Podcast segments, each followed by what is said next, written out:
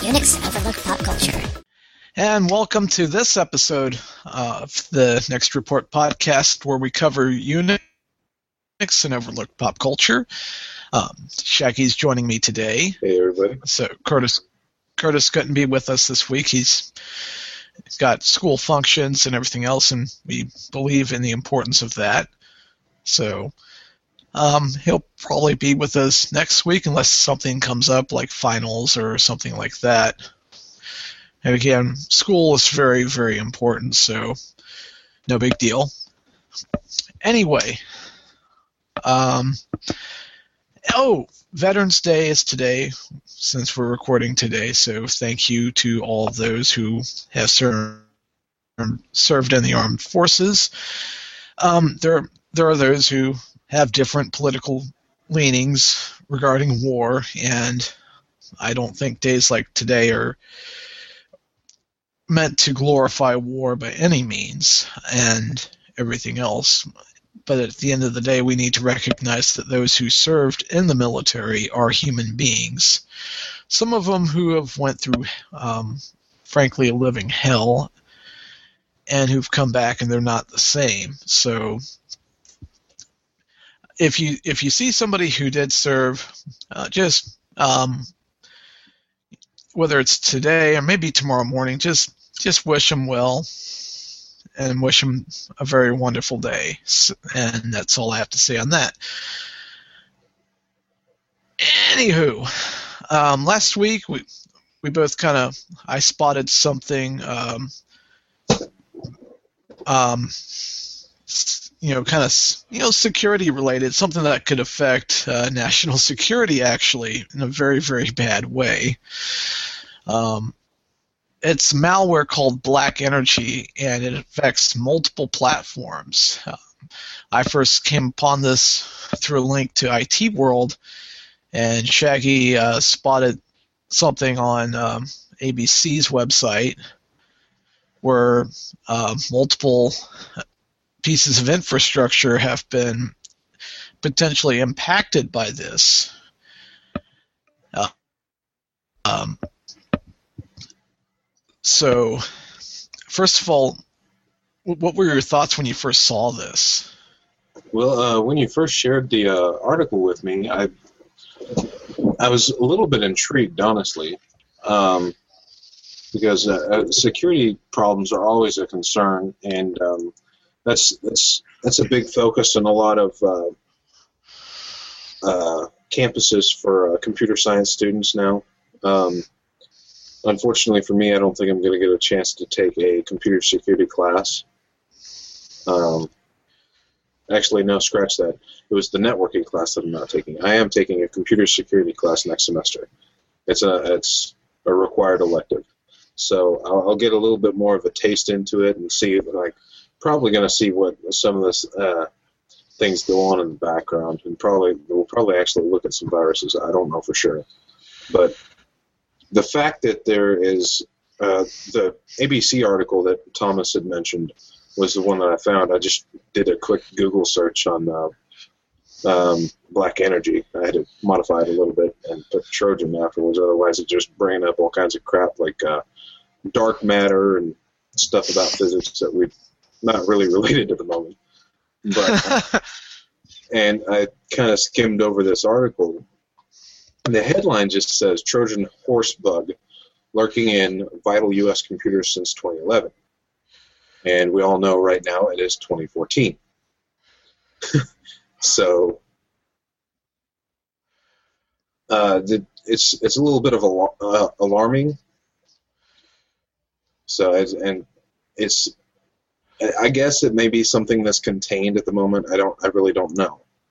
I don't think many of these articles have really um, said much about it, how widespread it is, and stuff like that. Because, um, and for those who are like this thing, it's going all the way back to like mm, 2008 is is where it originated. It was it origin Er, according to uh, Dell SecureWorks, it originated in Russia, and it was meant for DDoSing basically server sites, etc. It was it was during the Russian Georgia conflict that this thing came out. It's since evolved, and it's now has various abilities, including randomly taking screenshots, um, stealing stealing login crede- credentials, banking credentials, um, reading the device IDs from USB devices, and I'm assuming that's and people were asking why it would need that. We we talked about I think we kind of had conversations about the USB vulnerability. I'm assuming it's reading device IDs as a way to find you know as a way to spread to other systems I'm assuming at this point. Well, Yeah. especially if you have something like a. Uh, for a while, I was using a USB network adapter because I don't have a wireless chip on the uh, desktop that I'm on.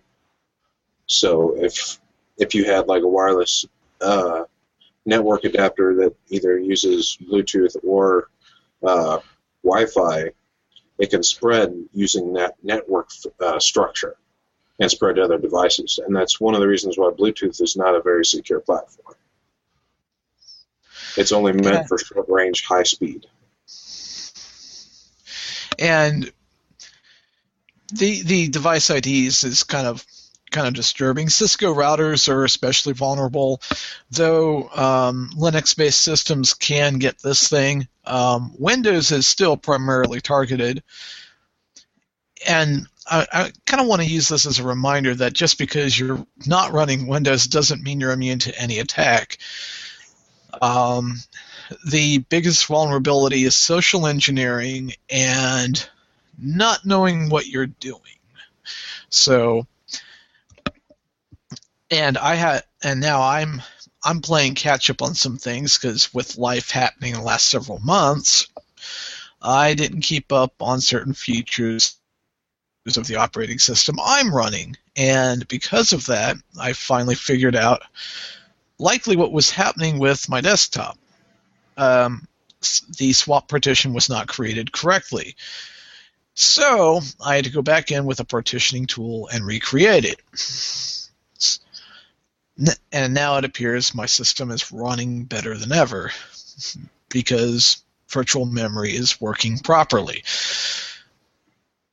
But I now had to research what is crypt swap and everything else. So somebody could have taken advantage of that and and created all kinds of havoc for me, for example, if they really, really wanted to.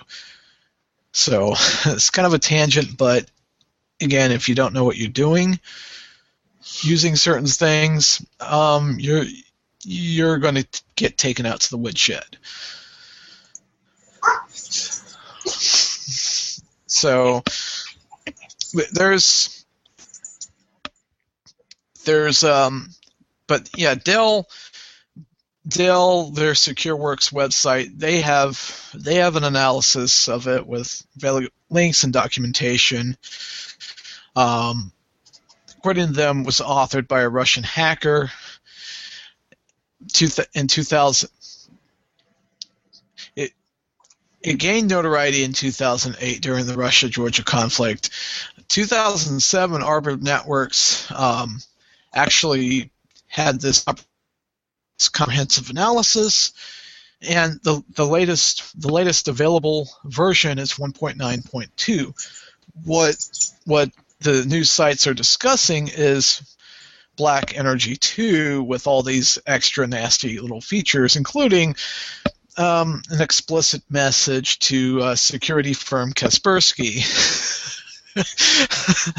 so, um, so there you have it. Um,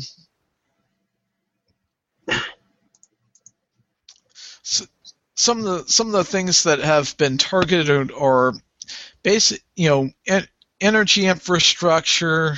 Um, uh, though the U.S. government believes that this is Russian sponsored, ironically, it's been used to attack institutions in Russia as well. So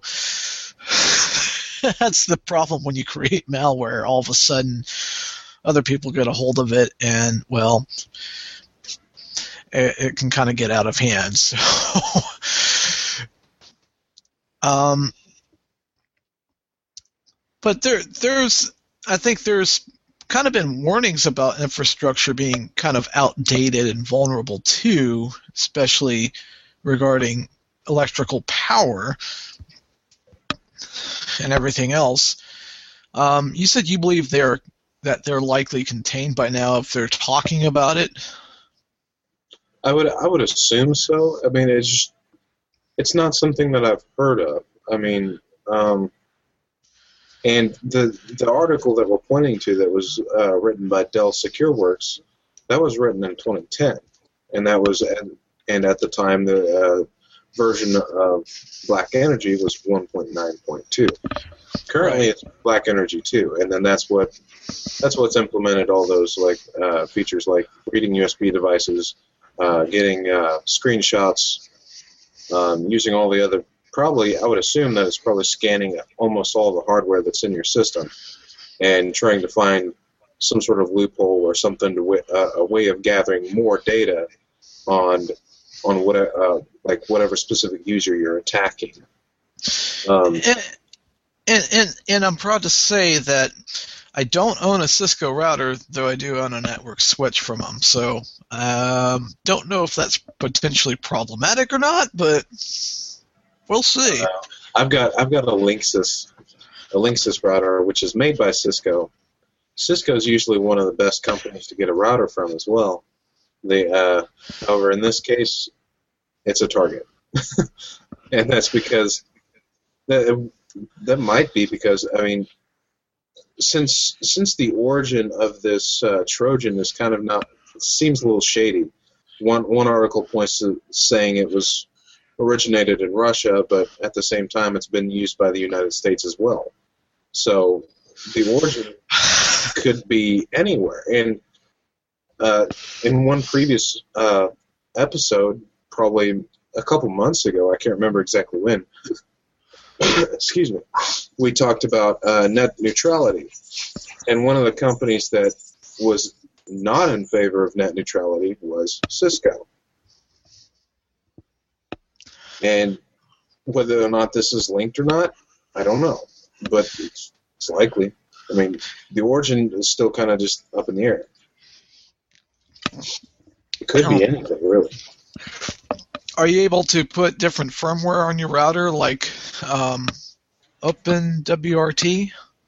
I, believe I'm able to, as, since it's a link, uh, Linksys router. I'm, I should be able to.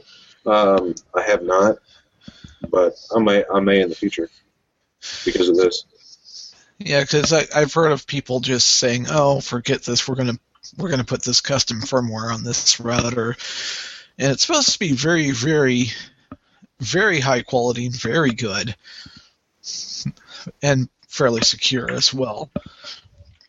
But the but the Cisco routers apparently they they basically say, uh, "Fuck you, Kaspersky. You're not going to get a fresh black.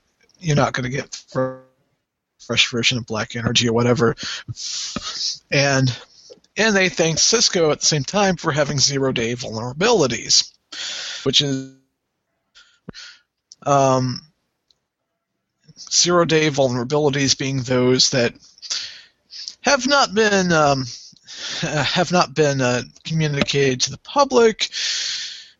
So you have you have literally no warning because somebody discovered it and nope we're gonna we're gonna take advantage of it now and well you're screwed so zero days are basically ones that a vendor may have no clue about. They don't realize it's there until it's too late. So fun fun times.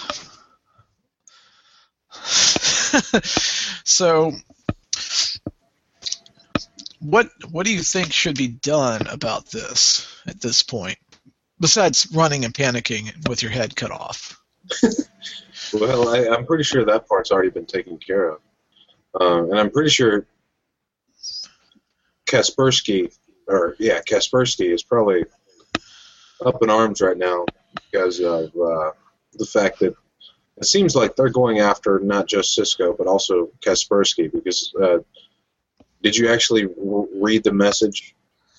Oh yeah, Bas- basically you're not going to get you're not going to get fresh copy of this. Um, Yeah, you're not going to get a fresh copy, and they basically said, "Fuck you, Cisco, and fuck you, Kaspersky. We are uh, we are targeting you." Basically, I think that that's what I got out of that message. Um, I rem- I looked on Dell's article, and it looks like they have a basic uh, infrastructure for um, diagram of what the uh, rootkit for this looks like. And if if you go, those of you that are familiar with what a rootkit is, it's essentially um, a malware program that injects itself into like a lower level part of your system. And the the uh, rootkit for this is supposed to be able to target like if you're running Windows, it's supposed to be able to target the uh, kernel and then hook on to specific uh, kernel functions to uh, do whatever it's supposed to do.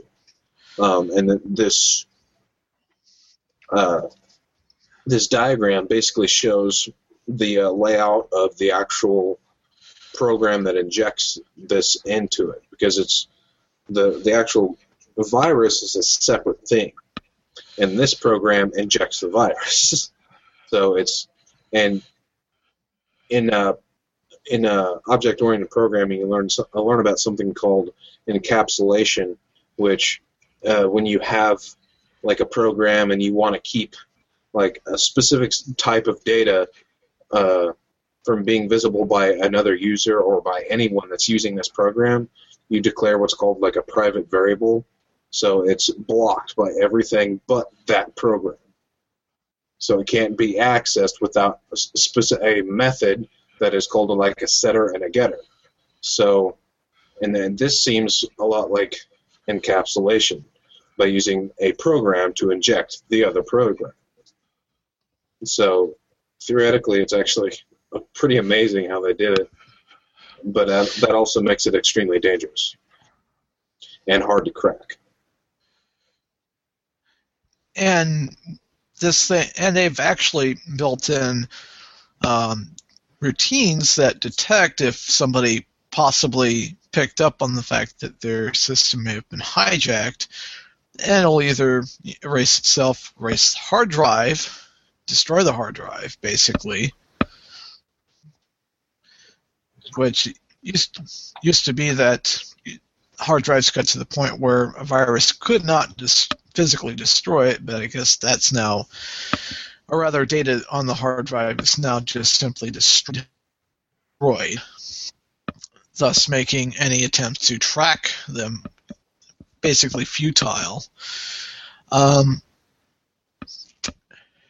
it uh, this is one of the most interesting ones, and by the way, apparently, mobile devices that can utilize this thing as well for remote controlling something.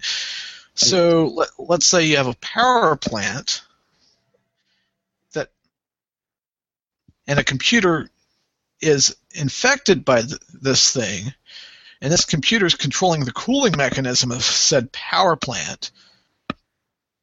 In theory, the person can remotely shut that computer off and shut the cooling functions off and you could potentially have a meltdown.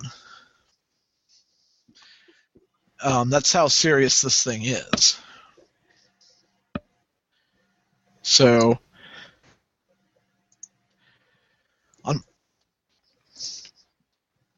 from an administrative point of view, um, kind of clamping down on IT policy and saying, um, no, these systems are for these specific functions. You cannot play on them, basically. And do not give out credentials to other people and that sort of thing. And being a little bit more strict on policy because one can only go so far on the technical front, too. It sounds like they're relying on people being gullible enough to let this stuff get onto their systems in the first place, too because this thing's even hijacked VPN credentials, making it even more of a pain in the ass. so, Another route for it to spread itself. yep, Just like we were talking earlier about accessing USB devices. And if one of those devices happened to be a network adapter or a Bluetooth adapter, it can spread itself using those types of structures. Which that just makes it even more dangerous. And accessing more and more devices by using wireless and then attacking mobile mobile devices, all you would have to do theoretically is share a picture on Facebook, and then depending on how many Facebook friends you have, that many more people could be infected. Then one of your friends shares that picture, one of their friends shares that picture, and then well you see the pattern, then it just spreads exponentially. And and for a normal user, an average user, you just wouldn't expect anything like that to happen because everything everybody thinks that nothing can get into your phone. So well, and the interesting thing is, um, one of these things is pointing to. It says two Google Plus accounts, one that's been viewed many many times. So, uh, potential potential issue there too, as well, another avenue of spreading. Um, what Shaggy's talking about in terms of pictures, JPEGs can contain coding inside of them that, when open, boom, uh, you get hit with it. So, and all devices, you know, that's a very, very big problem, especially with, say, network printers that have have a specified amount of RAM in them as well. And that's what makes this both very, very interesting and very, very, very dangerous. Um, I I personally rent my modem router, so I can't flash any custom firmware on it, nor do I have any desire to. Um, you know, you know, I, I'd rather not deal with my girlfriend wanting to kill me because she she can't watch Netflix because well, I burned the modem router out. so, uh, I do I do not have a death wish on that one at all. But uh, aside from firmware, uh, maybe best security practices don't don't use a computer work computer to surf the internet basically because because there was that I think there was also um, data breach on the part of the U.S. Postal Service, and that's basically how it happened. Is employees were just going, do, do, do, which, which I think they had a previous policy of you're not supposed to be able to get on the computer unless it's for official business only, and that's it. So, yay. Um, but yeah, uh, IT World, Ars Technica, all kinds of sites have talked about this thing. And we, we'd like to know from everybody listening what, what are you doing to secure your systems against something like this? Um, and how, how far is going too far in terms of security? Is there too much paranoia? Is, is there not enough? Is there a middle ground that we can follow? Because I, because I, I, I, even I get tired of trying to add extra layers of security, and then I forget the correct answer to something, and I can't get into something that I need access to, and like, oh. So, what do you personally do to secure your stuff, man? Not much, honestly. um, for the most part, if if I have something, uh, almost all of my data that's on like anything that's real um, important to me, something like, for example, a social security number, stuff like that, I I will do my best to not even let that out of my head. The the only places that that I have to use that on is like certain legal documents. Um, if if you have like health insurance stuff like that, sometimes your account has to have that kind of information. Um, applying for jobs, stuff like that. But other than that, I don't let anything like that out. Um, my phone number, if, if I get some random person calling me, I'm just going to block it. I mean, um, I don't know. It depends on what type of data it is, but for the most part, I, if it's like pictures or stuff on f- social media, I'm not too concerned about it because it's the likelihood of uh, something actually getting in there and affecting something is fairly minimal, but it also depends on what it is. So for the most part, I'm not necessarily paranoid, but I'm also I'm a little more just conscious and aware of what I'm doing. So I guess that's that's probably would be the best advice that I would give to someone is just pay attention to what you're doing. I mean, if if if you go in like, say you wanted to do install Linux on another computer, and you've never done it before, so you don't even know what distribution you would like to use. So you just pick one random distribution. You don't know what you're picking, and then you just install it on your system. Next thing you know, you get all these spam emails or something because you're signed up for something you didn't know. Bed Linux, Right. but it's not Linux. so Yeah, some things just cannot be idiot proofed. Common sense being among those things. Um, but yeah, we we'd like to know what you are doing to secure secure systems. What products would you would you recommend, um, and what strategies too?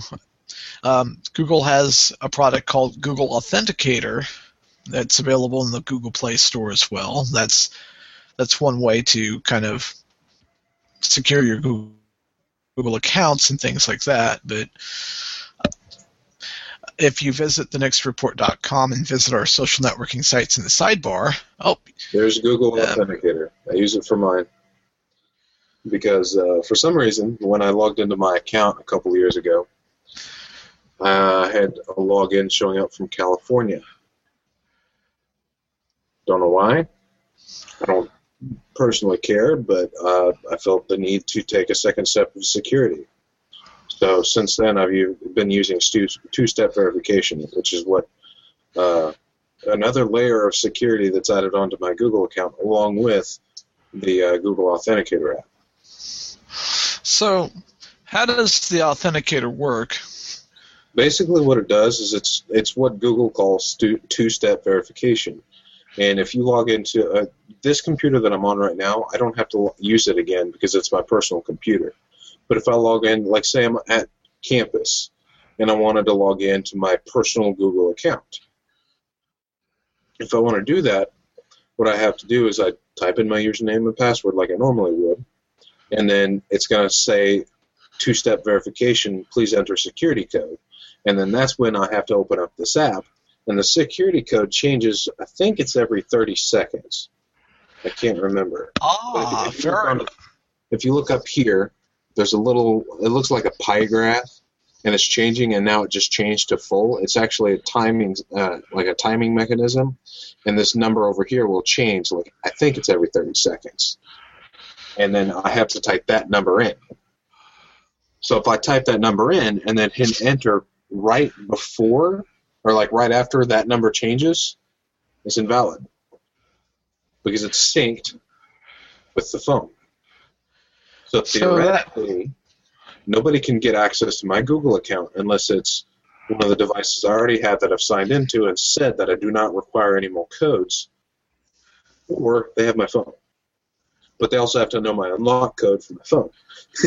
so and and the un, in all fairness, the unlock code, um, unless you're u- literally using something that doesn't leave a mark on your screen, could potentially be compromised too, just by looking at the s- smears on the screen.